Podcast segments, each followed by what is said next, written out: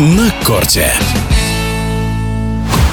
Организаторы открытого чемпионата США по теннису в этом сезоне опробуют новую систему видеоповторов, с помощью которой можно будет проверить различные спорные ситуации на корте. Насколько необходимы такие нововведения, рассуждает заслуженный мастер спорта России Андрей Чесноков.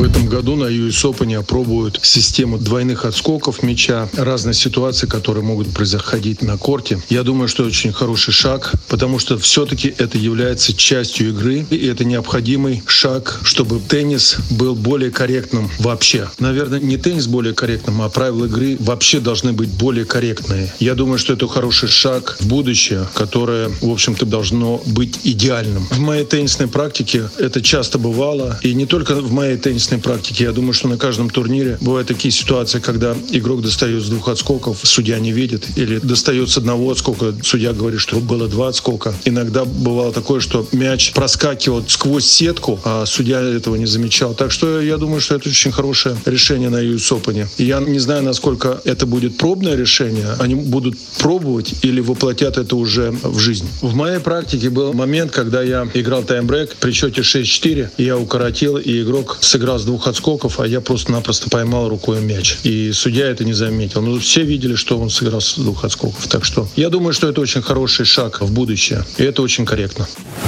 В эфире спортивного радиодвижения был заслуженный мастер спорта России Андрей Чесноков.